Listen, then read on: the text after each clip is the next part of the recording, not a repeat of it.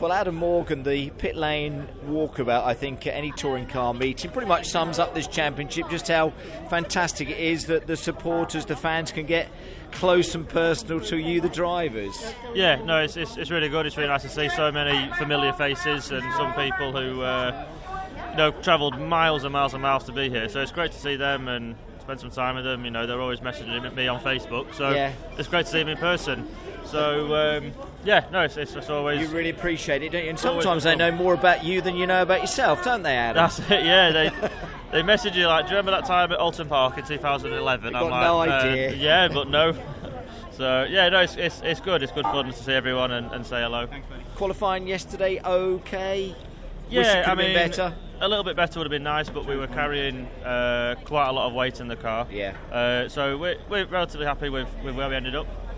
So we can race well from there and hopefully come away with some good points. Let's say do what you can do with that weight in race one, and let's say fingers crossed, have a good weekend. Yeah. Yeah, that's it. You know, I think as ever our race pace is going to be stronger than our outright qualifying pace.